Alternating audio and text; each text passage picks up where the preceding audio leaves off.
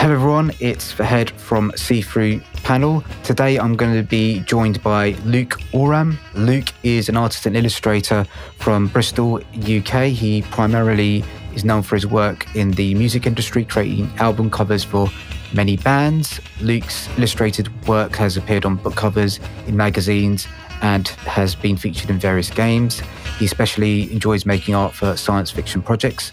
In 2020, he collaborated with the band Wallowing to create Planet Loss, dystopian sci-fi comic that interprets the band's album of the same name. The comic contains themes of social societal collapse, uh, sleepwalking into Villium, and distrust of authority. So, thank you, Luke, for joining us. How are you doing today? Pleasure's all mine. Um, I'm doing fairly well, thank you. Okay, so let's kind of kind of get straight into the the comic book. Um, how did the project initially come about in terms of your collaboration with with Wallowing? It's a fairly uh, fairly long story. Okay. It, it all began in kitchen in Brighton in probably I don't know 2015 something like that. One of my bands that I played in was on tour and we were you know playing the exactly as you imagine, sort of underground punk rock gigs, you know, that kind of thing. And we played this a gig in someone's kitchen in Brighton, like believe it or not. Uh, it was really good.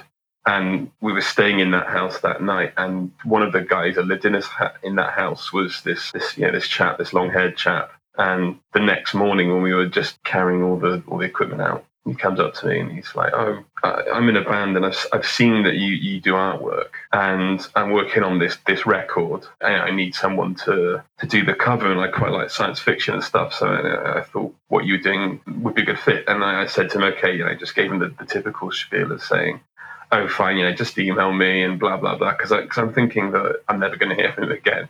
And um, anyway, you know, in the coming weeks, he did email me. Tom, his name is, who's the the guitar player in Wallowing, and he's, he's kind of like so you know this one of the, the main creative drive of the band. And what I did initially, because it's like he hit me with a bunch of concepts that he just wanted illustrated for an album cover. You know, so it was like a painted album cover.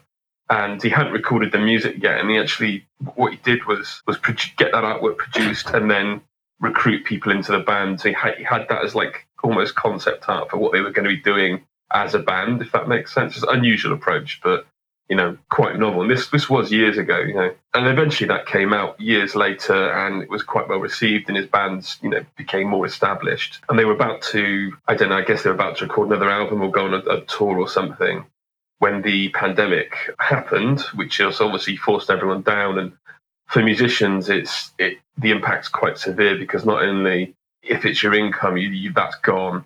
But you know, most most musicians, it's not their income, but it's their life's passion. But you know, you're losing your life's passion, and also any practicing and recording you may have booked gone as well, really, because you're not you're not really supposed to do that. So when that happened, they emailed me and said, "Look, you know, all our plans have been cancelled, but we, you know, we had so much energy and head of steam about these concepts. We really want to expand it.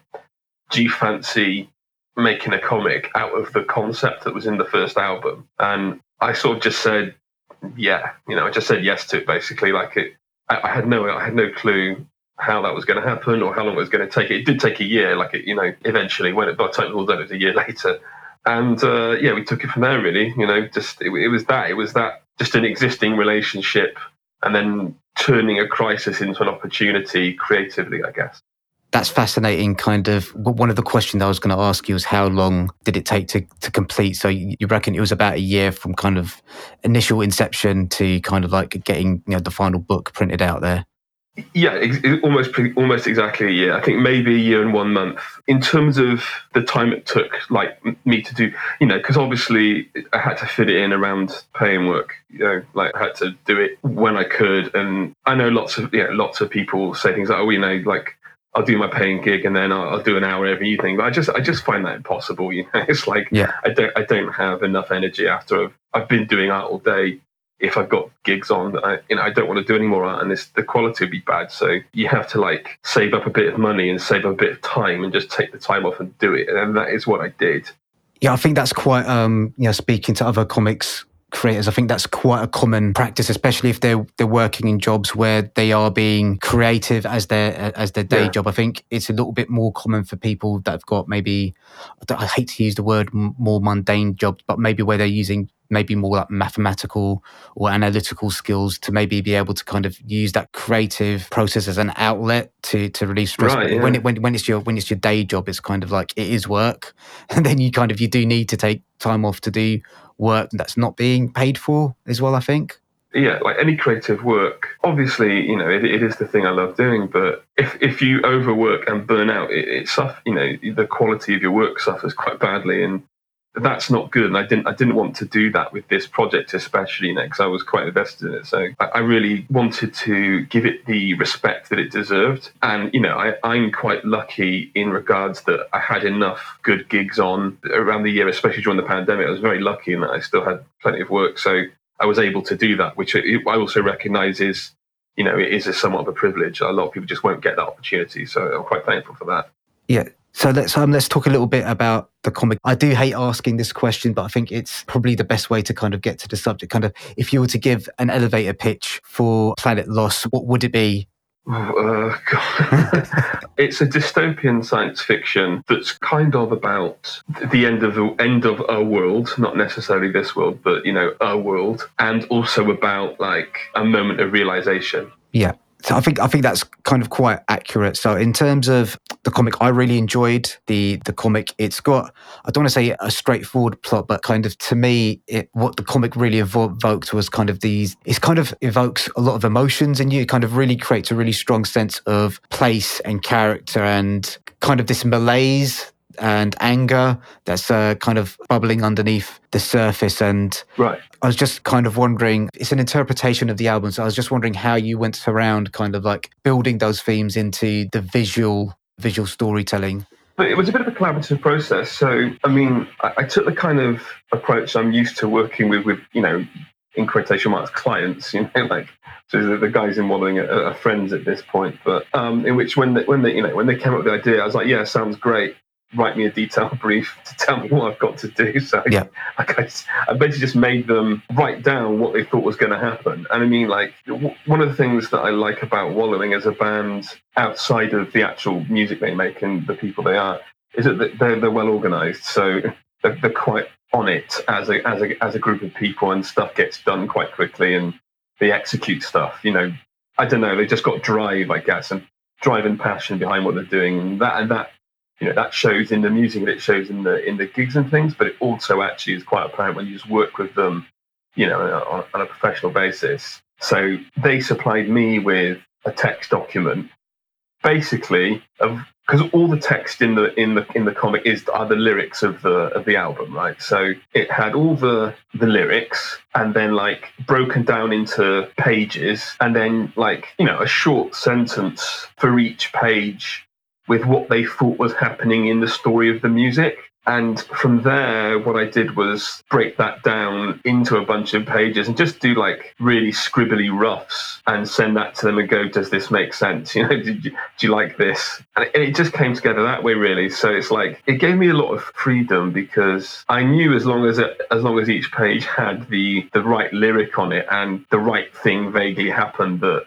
that needed to happen to make it line up with the, what's happening in the music, which is interpretive because obviously it's music. It's not no one's narrating a, a story to you. I, I, could sort of do what I wanted after that. So I, you know, it's hard to say really. Um, I think I always find it quite interesting when I'm speaking to people that are collaborating on a project, how they actually write the script. So to me, kind of doesn't sound like you were given a script script, but you're kind of given like a guiding document to kind of, right, this is kind of what we want to achieve. And they just kind of let you get on with it really. Is that kind of a good interpretation, kind of like how the. Yeah, entirely accurate. Yeah, that's precisely it. It's like, uh, you know, I've never, I've never really properly worked in on comics, but I've seen sort of a script that a professional comic book artist might get, and it's detailed. You know, it wasn't anything like that. It was much more, hey, on this page, we want to get over the theme of dull, repetitive work. Okay. We want to get over, you know, it's more like that. It was like they were very into the thematic of what they're, you know, and the, and the emotion of, of what they're creating. You know, like the art they've made, which is their music, has a lot of emotion in it. You know, like, and it's obviously, you know, they're they're a metal band, so it's like this kind of negative, angry expression of this stuff.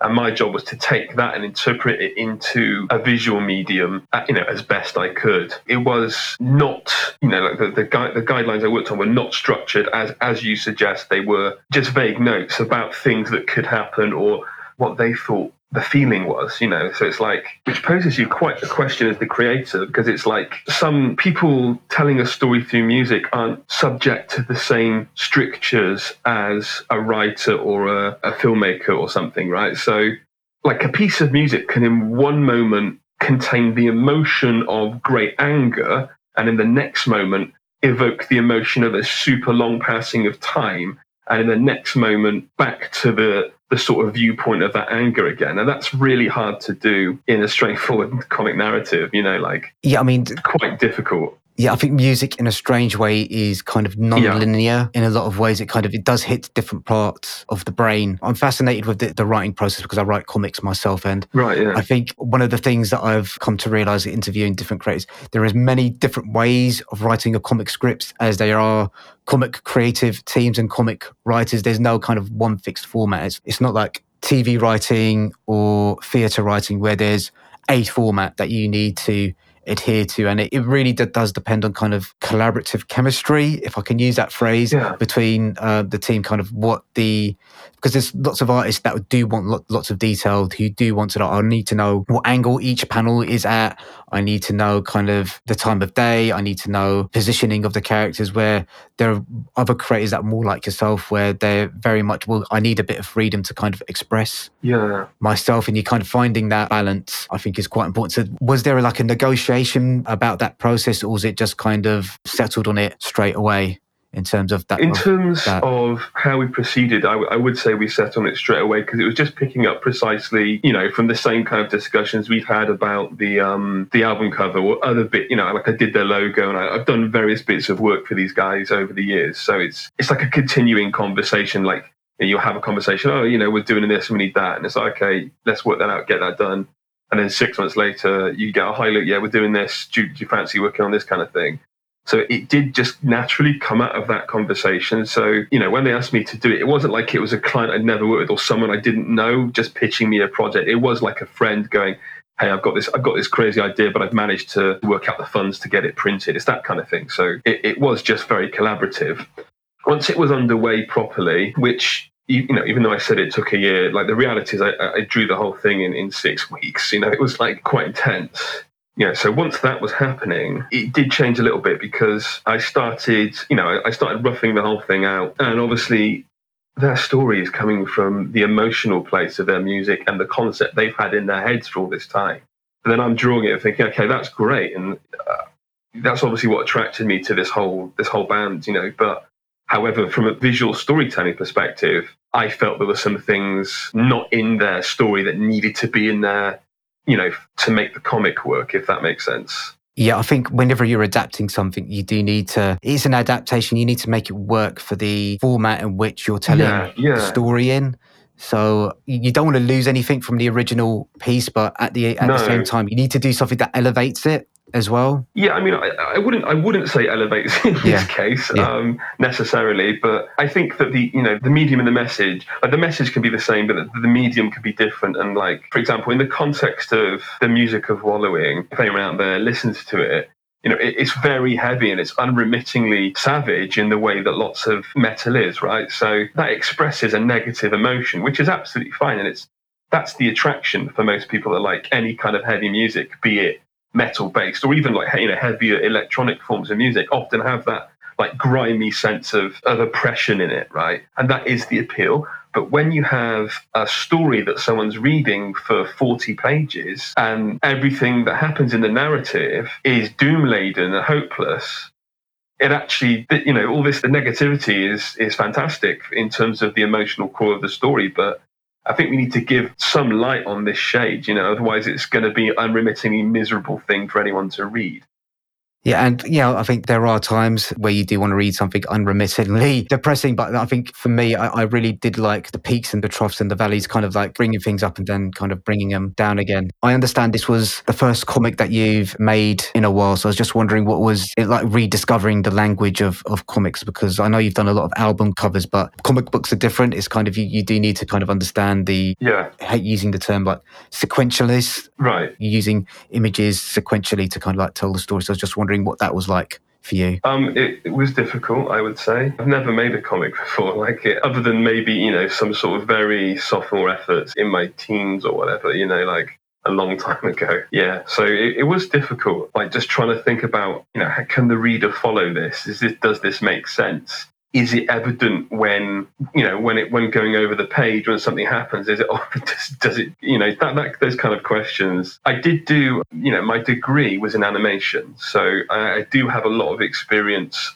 in a certain point in the past of you know working sequentially storyboarding things and drawing lots of stuff. So i kind of brought that to it if that makes sense. Yeah yeah. Uh, and also just a you know a lifelong love of comics as well. Like i've, I've always read them and i've always loved them. So i don't know like i it, it was difficult and producing thing was grueling as well because I had, I had such a short period of time. And I did everything. Like I, you know, I had, to, I had to draw it and well, you know, to rough it out from a from a guideline, draw it, ink it, do the flatting, do the, you know, and all this kind of stuff, and it an awful lot of work. So that was possibly a blessing more than a curse because I just had to get on with it. You know, I had, I just had such, you know, it's like I didn't have time to worry about, oh, this is bad, this drawing's bad, you know, whatever. It's like no, no time. Got to get two pages done a day move on. So it was just kind of made under those conditions, really, if that makes sense. Yeah, I think there is a certain blessing of where you're under time constraints and you just have to say, all right, this is good enough. It doesn't have to be perfect. I, I don't have time to go over like 10, 10,000 of iterations of this. I've just got to get it good enough to where I don't dislike looking at it too much. It's exactly that's, that, that's yeah. Like, kind of the best way forward. I mean, it's, for me as an artist, I'm predominantly a painter. You know, like I, my like drawing is not, is not my strongest skill at all. So looking at the book now, six months on, I am proud of it. Like I'm proud that I made it and I, all that. But you know, I do have I do have issues. Some of the drawing is is not great. I think you know there's there's problems with some of the line work and uh, at least you know I, I guess that's just that's normal for any creative person to feel that way, really. But I, I, did have a degree of quite warranted insecurity going in that's like, oh God, I just like drawing comics is its own discipline. It's not just if you can do some drawing, you can draw a comic, you know, like it's its own discipline, its own craft, and needs to be taken seriously and done right. So I just tried to do that in the time I had, and I tried to stay true to, you know, what I envisioned it looking like, and hopefully got somewhere close. For me, it's a beautiful looking book. And you kind of mentioned oh, that, you. I think you kind of mentioned that you would describe yourself mainly as a, a, painter. And that's actually one of the questions I wanted to ask you about kind of what were your artistic influences going into the books? I kind of I saw, saw bits of Moebius, Geof Darrow, 2000 AD, kind of James Stokoe. Right. Were, were, any of those guys influencing kind of your um, storytelling uh, and kind yeah, of the, the art style that you decided to employ? Definitely, in several ways. I should say, first and foremost, those influences are, are unconscious. Like they're influences because I like those things, not because I thought I want to make it look like Moebius. Yeah. Like, I've never done that. Yeah. Like I do appreciate that lots of people have told me it looks like Moebius, yeah. which is a huge compliment because he was great. You know, rest in peace, one of the greatest ever. Any comparison to that, it, you know, makes me happy. Of you know, of course it does, but I wasn't attempting to copy that. Yeah.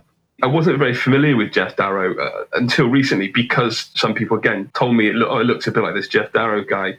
And then a friend of mine sent me one of his books, which the name now escapes me, uh, which is embarrassing. It was great, yeah. Like I can, t- I can see why, you know. Like in terms of where that influence comes from, right? It's actually animation. So I'm 40, so I grew up in the 80s, and I saw certain things that came out in TV. And the two most prevalent ones um, is Nausicaa of the Valley of the Wind, which is the, the Ghibli movie. Yeah. And uh, Time Masters, which is a, a, French animated movie. It's directed by René Laloux, but Moebius designed it. You know, before I knew who Moebius was or anything about European comic scene, I'd seen that that animated movie as a kid hundred times, you know, probably more. I've, I've seen it many, many times. and I still watch it. You know, like I still love those movies and their primary influences.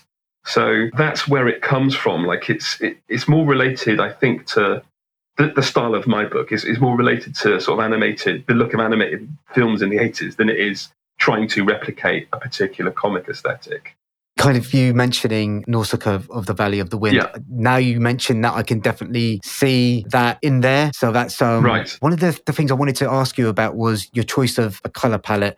I really liked your choice of the color palette, and I was just curious about how you decided to use those particular colors because I think that's, you mentioned kind of the, the, lyrics and the tone of the music the band produces is quite heavy. And I think your choice of colors kind of alleviates some of the, the darkness in there. Was that like a conscious choice or was it just you felt it worked for the world? I wanted to contrast that aspect of it, right? You know, it's like I'm really quite bored of the sort of grim dark, everything blue, grey, washed out look of a lot of science fiction content now these days. I mean, in itself, it's fine as an aesthetic, but it's just a, you know, my feeling is that I see it all the time. So I just, you know, more interested in doing something that felt more fresh to me. Films I saw as a kid that were post apocalyptic are things like uh, Time Masters, Nausicaa, also stuff like Mad Max, also stuff like, you know, stuff made in the 70s and 80s is colorful, right? So I, I, just associate those kind of like bright colors with, you know, in my view, that's what the end of the world would look like, you know, rather than dark and oppressive. It's like everything's blasted and bright, the sun's glaring down, it's a different way of thinking about it, I guess. Yeah, I mean, just because we're living in a, a post-societal, post-collapse society doesn't necessarily mean people lose access to dyes. And yeah, you know what I mean. So it's kind of like you know, there's there's your real apocalypse, right? Like an apocalypse of,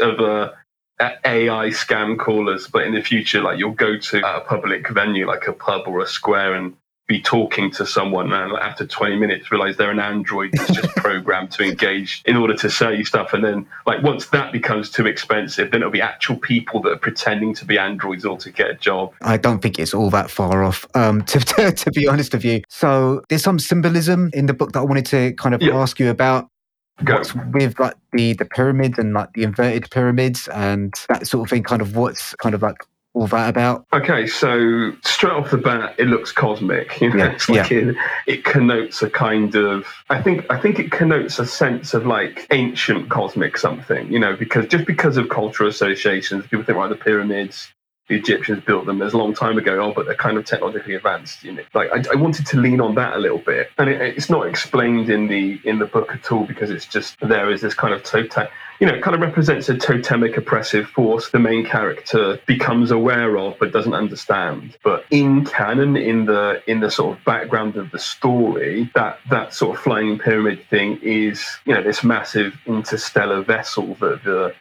the forces that are running that planet actually reside on. Like that's the setup, right? But it's just not in the storyline. I know that because Wallowing have said this. So they've got a big vessel, and they fly around and they you know, they enslave different planets. You know, I just know that yeah. that's the science fiction backdrop. So I wanted to sort of represent that because I didn't want to tell that story and didn't have room to like go into who these people were. I thought, well, if I just make it this kind of like monolithic thing, it'll just work as a kind of cosmic evil. Yeah, yeah. From there, once that's established as like visually as you know, because there's a sequence in the book where I have to take it on faith that these things are understood by anyone that reads them because it's not explained, but there's a sequence where the main character is remembering things and remembers the pyramid appearing and then remembers like these aliens coming out, remembers a deal being done and then their city being constructed, right? You don't know if that's things that this character witnessed firsthand or that's just a mythology they have about how they came to be where they are. Like that's not made clear, deliberately so.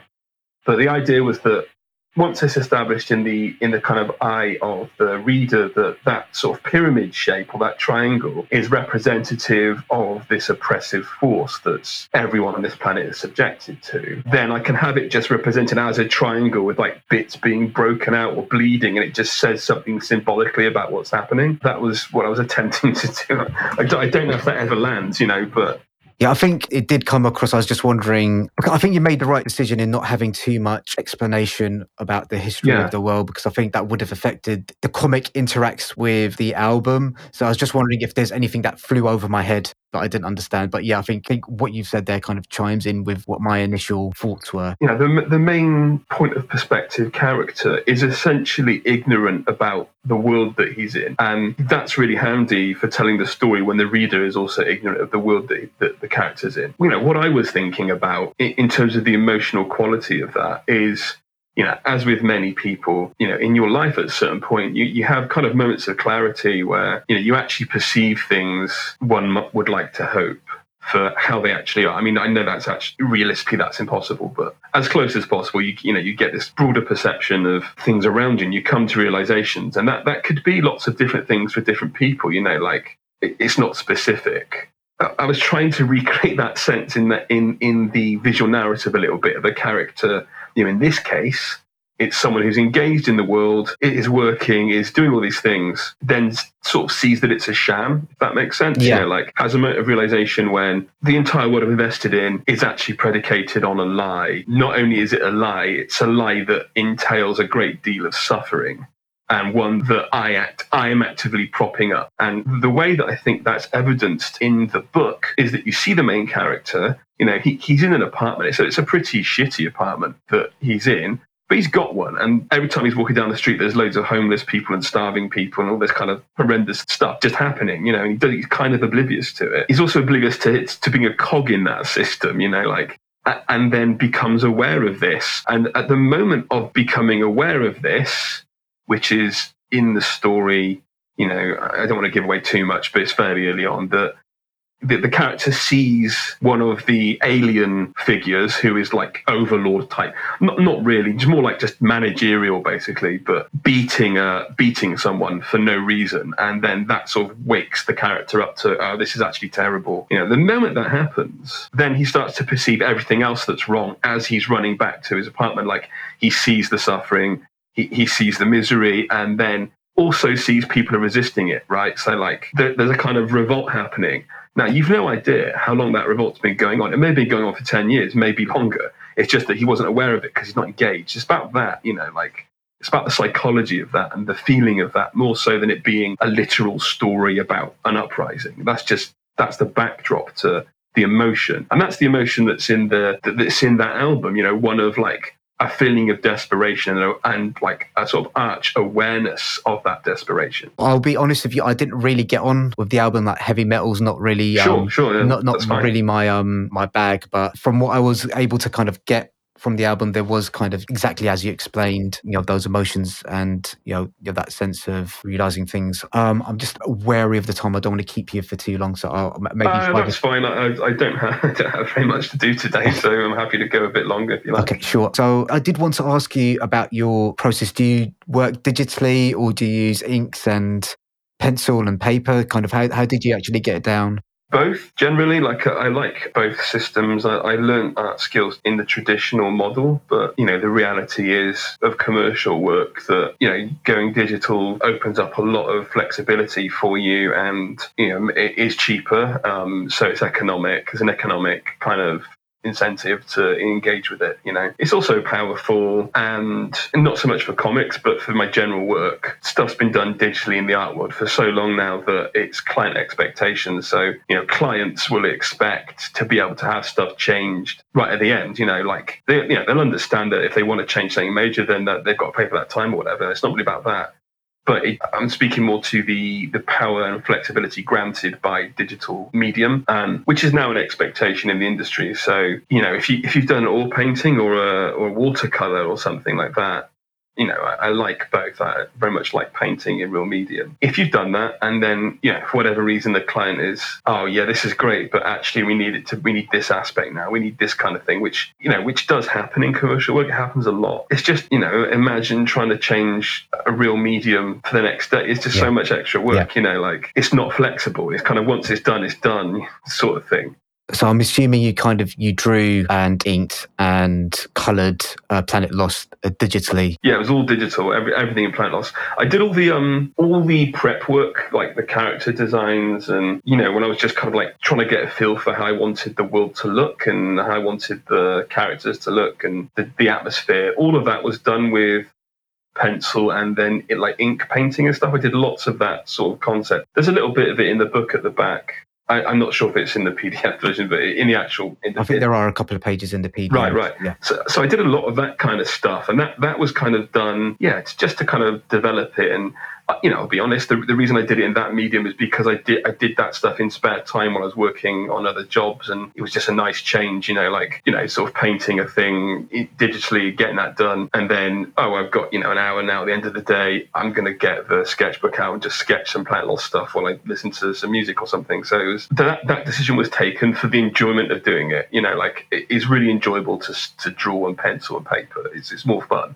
I was speaking to, well, I was interviewing another artist yesterday, and he basically he he only works digitally now, but he's kind of decided to exclusively where he can just work on his iPad because he says that's the closest that's the closest experience to actually writing and drawing on paper. He can just sit underneath a tree and just kind of like draw on his iPad in in Procreate and recreate yeah. those you know work on client stuff there. So it's, it's kind of interesting how yeah. these tools are being used. For some weird reason, like when you suggested that, I have, I have a strong aversion to that, you know, because it feels to me, and it, this is totally unexamined re- reaction, so it may be ridiculous, but I kind of feel like if I go for a walk and sit underneath a tree, I don't really want that kind of technology to make an incursion into that. You know, it's like I kind of like want time away from screens and computers if I go and do something. Does that make sense? Yeah, I, yeah, I do so understand. I'd rather yeah. take a sketchbook because it it feels organic. I mean, that's ludicrous. Like, the, the reality is they're both tools and they make what you use makes no difference. And like I, you know, I don't manufacture paper or pencils. Someone else has built the tools that I'm using, all this kind of stuff. So like I can't really defend that on any kind of philosophical level. But in terms of the emotional attachment I have to it, they feel different. You know, like like sketching in a sketchbook or like, splashing some watercolor around to me feels like I'm playing a lot more. Whereas like on a computer, I'm, I'm, just more work focused and like more focused on getting a job done, which is really helpful. You know, you need that to get something made. So that, that's not to say that that's bad. It's just very different, you know, a, a different kind of psychology, I guess. I think everyone's got their own process. Yeah, yeah. What I want to ask you about now is um, you mentioned before that you loved reading like comic books and graphic novels. Kind of, yeah. what are some of your favorite comic books and graphic novels from from your, your childhood, and kind of what you're reading at the moment as well? So, like from, from childhood, hands down, 100% 80s 2000 AD. That's a comic I read as it was published when I was a kid, and it's it's the only comic I read as it was published when I was a kid. You know, I didn't really engage with very much else. Like I have a really specific memory of being being, I'm going to say three years old, right? Three or four years old, and going into a newsagent in Kingswood, which is, I don't know if any if any of the listeners are from are from the West Country. Kingswood is a, a kind of crappy satellite town, Bristol, that's kind of on the, you know, the sort of thing, yeah. Know, like not in the city. It's a town, but it's people live there because they can drive to the into town for work, sort of thing and that's where I lived, you know, as, as a kid up until I don't know mid '80s or whatever. And it's kind of this depressing edge of a city, small town sort of deal. It still is, and I guess with that being my environment, the stuff in 2000 AD being that it was made by British British writers and artists or writers and artists who you know were working in Britain reflected that back to me quite a lot. Does that make sense? Like I saw my world in it a lot more than in the American comics. I think I do understand that for me, my my childhood experience was very much cape and superhero comics. I, right, right. I didn't really engage with 2000 AD for whatever reason. Most of the people, that, especially British artists I've spoken to, do specifically mention 2000 AD or you know Dandy and Beano and, st- you know, and stuff like that. But yeah, I certainly read the Dandy and Beano in school a bit. You know, like friends in school would have it. And I thought it was funny. Like, I, I think The Beano is a good comic. You know, it's like it knows its audience yeah. and it, it delivers on its remit completely. You know, it's, it's not my area of interest, but that that's absolutely fine. Like, there's always room for a good, fun, kind of sarcastic satire of, of uh, British culture aimed at kids to be funny. You know, I think The Beano does a good job of that. But when I was a kid, you know, what I what I liked was aliens and monsters. Yeah, and yeah. 2000 AD has aliens and monsters but it, it has aliens and monsters in a way that relates to the world around a kid in the 80s, in, you know, in crappy Thatcherite Britain, which is what it was. So to finish the uh, the memory that, that was percolating back in about my influence, um, yeah, I remember going into a newsagent's in, in Kingswood uh, near Bristol and seeing a 2000 AD, the, the cover of which I think is a story called The Pit. It's a Nemesis the Warlock story. Uh, and Nemesis is my favorite 2000 AD character because it's this sort of like arch Victorian thing, and he's a really cool looking alien. You know, like he looks really like like a devil Yeah. sort of thing. The cover of this of this uh, particular 2000 AD had like this great big monster with a club arm on it. And it just looked amazing. You know, I was really blown away by this as a kid. It's really left that impression on me. And this is before I could read, so I, I have no idea what. I remember not understanding what it, what any of it said, but just like showing my mum and going, "Oh, you know, I, this cool monster," and she's like, "No, that's for older kids," you know, like which is entirely correct. It's not aimed at a three or four year old. But, but you know that really, really sunk in as a as a long term reference. I mean, also just I'm sure that other you know other sort of British uh, artists you may have spoke to may say the same thing, but like 2000 AD has this real kind of anarchic psychological perspective that is basically the perspective I have as an adult. You know, I, it comes from that comic 100%. You know, this kind of like massive fear of authority and distrust of people in charge. Like that's in that comic. A lot of the stories are about that. You know, like Judge Dredd is not a hero; he's a villain he's actually a bad guy, you know, and you're supposed to not. It's, it's, certainly in the 80s stuff, you identify more with the villains he's busting and the sense that they don't deserve it is very much in the story. So that's really stayed with me, you know, throughout my whole life. Yeah. People keep on telling me to go read 2000 AD, and I just feel like I'm a little bit old for it now and kind of like, oh, I'm, I'm not going to get kind of like a lot of. uh, It's probably something I should kind of go back and actually look Yeah, I definitely recommend, like, there's certain 2000 AD stories, you know, written so well and illustrated so well that they are timeless. So, like, I think there'd be entertainment for anyone. You know, like the writing in that in that magazine is quite far above the level of a kid. You know, like there's stuff in there that I just didn't get as a kid that. When you read it again as a dog, it's, oh, he's talking about this. Oh, and it felt real because it reflected the world that, that I was in. But it's, it's well written. Like certainly any of the, you know, lots of the Alan Moore stuff is really good. That, that kind of thing. Yeah. know. Yeah. Have you come across the 2000 AD audiobook adaptations? No, I'm, I'm aware of them. I, I've not given them a listen. They're Um, really, really good. They're Really? really, really good. They're um, excellent. So I've got another podcast where I review audiobooks, and we did Right. one of those on there, and it's they're fantastic. You, you just think, well, how you've taken this visual. It's kind of they've done the reverse of what you've done, kind of taking an audio medium and translating into visual. and They've taken a visual medium and translating into an audio. Um, I wanted to ask you about kind of what have you been, what comics have you been reading recently, and more as an adult, kind of, you know, what what graphic novels Um, comic books you've- okay, so it's quite an exhaustive list. The most recent thing I've read is The World of Edena, which is a Moebius book I got as a present, you know, uh, Christmas. And I, I've really taken my time with it because it's like the whole point of Moebius's books is that you look at them, you know, like, I don't know what's going on there, but it doesn't matter. yeah, yeah.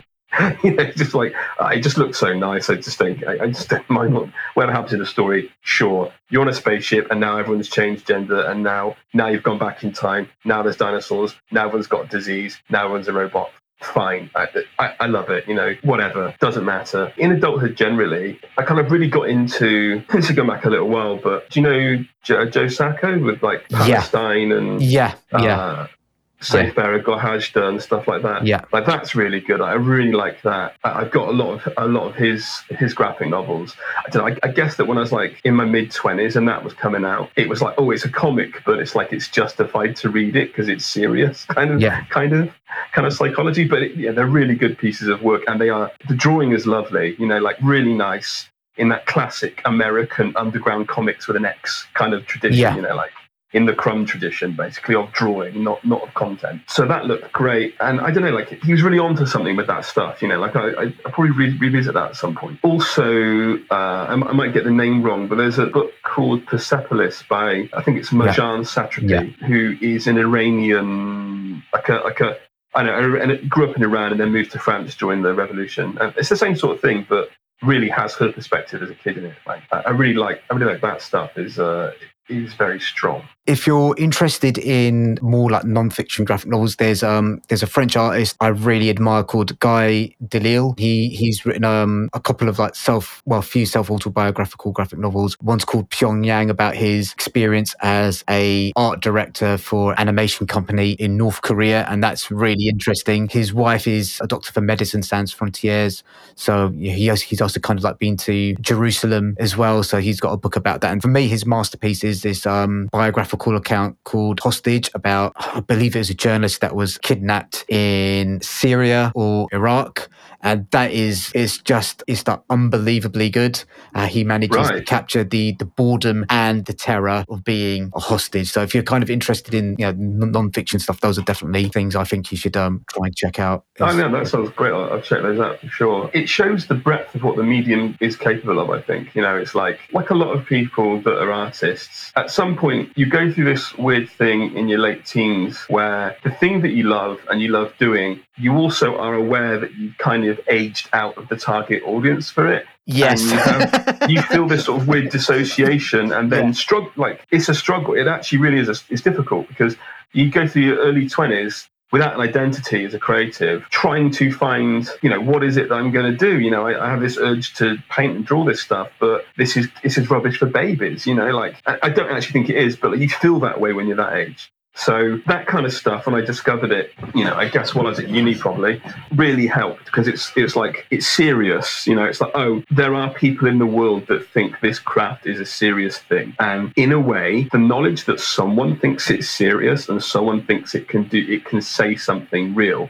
it's like okay i don't need to worry about what i'm doing because someone else is taking care of the legitimate. When you discover that someone in the world is kind of taking you know the, your area of interest your medium and you know your aesthetic very seriously and doing serious work with it that, that is like legitimate and journalistic and important in you know with a capital i it kind of gives you permission just to go back to drawing aliens because it's like oh, this yeah. medium is fine. I don't need to worry about its legitimacy. And like, I understand now, you know, as a much older person, that's complete bullshit. It's a terrible way to think and is self destructive and wastes years of people's lives. And indeed, many creative people get out of university and ne- and quit. You know, they get out of university, never make anything because they can't find a way into it. But also, they lack the motivation because they don't know what to do.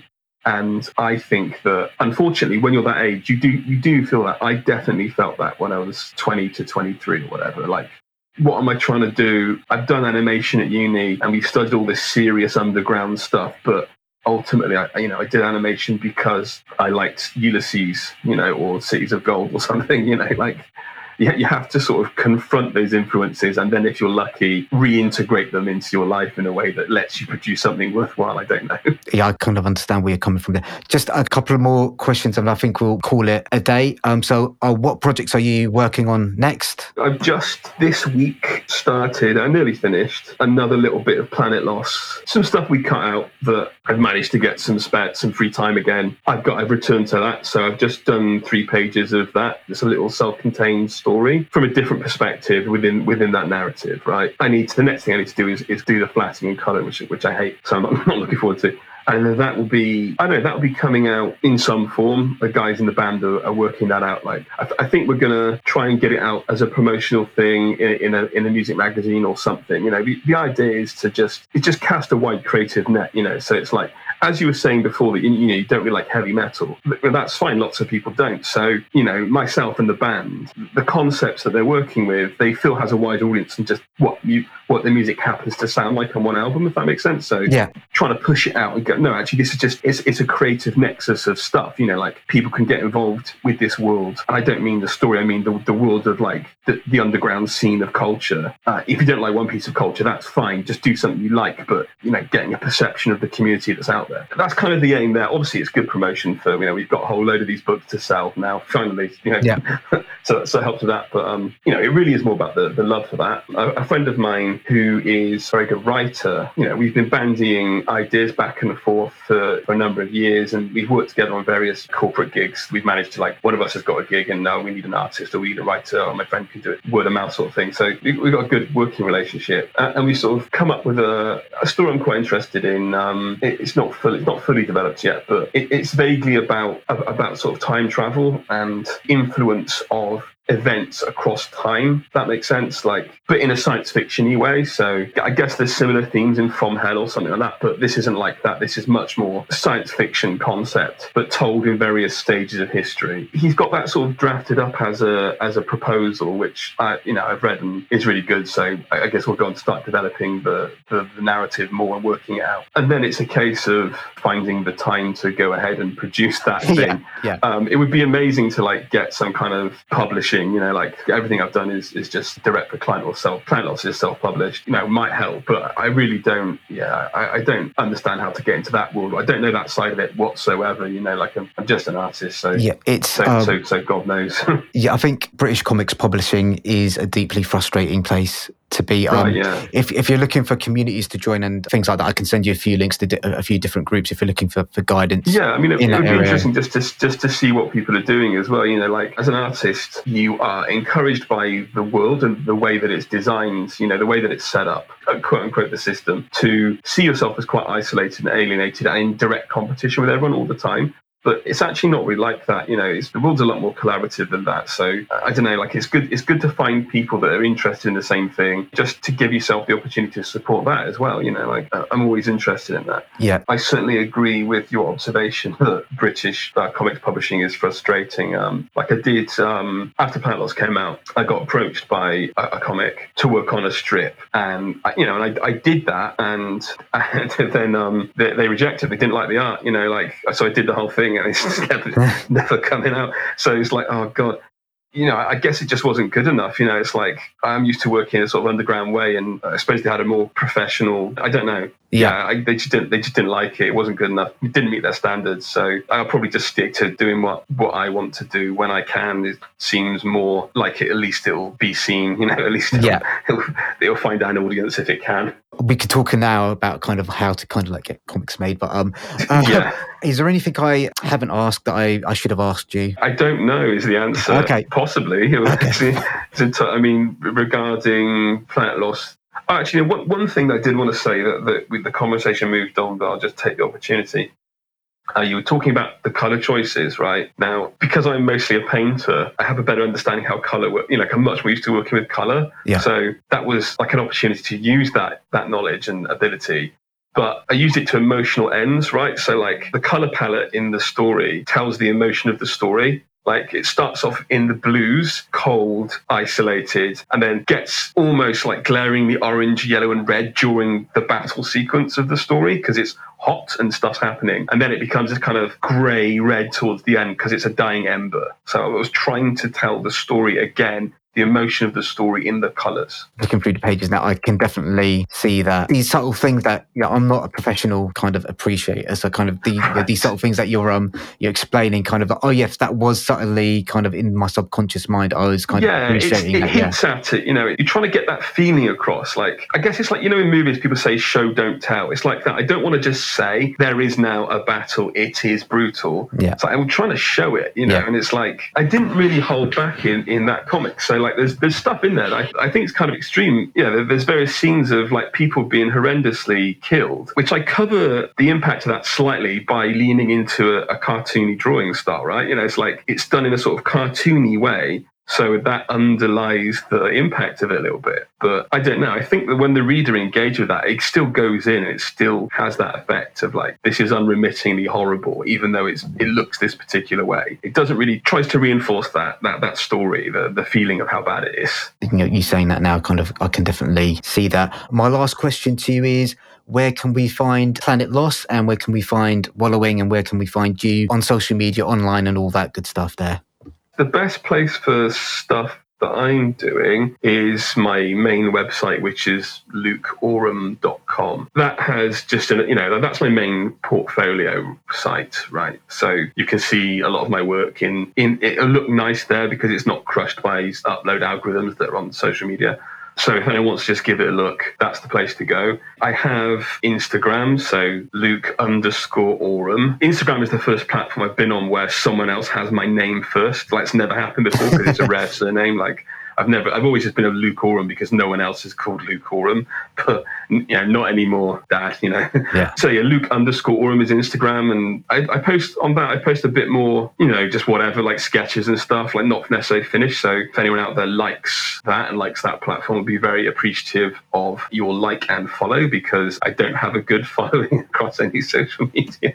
that would be great. At Luke Oram on Twitter. We're, on Twitter, it's mostly me talking about stupid nonsense like obscurantist political theory, Dark Souls, and heavy metal stroke punk music is mostly what if that floats your boat that's that's the place to go or, or literally the, the place to avoid i'm not sure wallowing i think it's just wallowing.com maybe i don't know Yeah. if you put wallowing band into google you'll you'll find it I'll include all this in the yeah. in the show notes anyway. And brilliant yeah Planet Loss is available to buy now as well as a proper. It thing. is, yeah. We don't have a proper, like, we don't have a shop set up yet. I'm sorry, like, you know, because it's just a DIY approach to getting this stuff done. So we did an initial print run and we sold all of those, which is lovely. A while ago, we took the money we made from that and printed a load more. And the second edition has an, is nicer and has a nicer cover and stuff. I had a bit more time to do the cover. So it's the nicer edition. And we have a whole bunch of them now. So those will be available to buy. In the meantime, if anyone just emails me, right, on my website, uh, I'll just sell it to you over email. I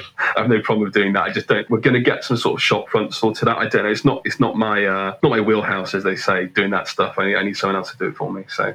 That sounds all great. And I think Planet Loss has got a website called planetlost.com. Oh, that's right. Yeah. It just leaves me to say thank you for, for speaking to me, Luke. It's been a real pleasure. And yeah, go out buy Planet Loss. It's a really good, enjoyable dystopian sci-fi graphic novel. And you know, download and listen to the album as well if you're into heavy metal. Thank you, Luke. Let's say bye to the listeners. Bye. Okay. Bye, listeners. Thanks, Wahid.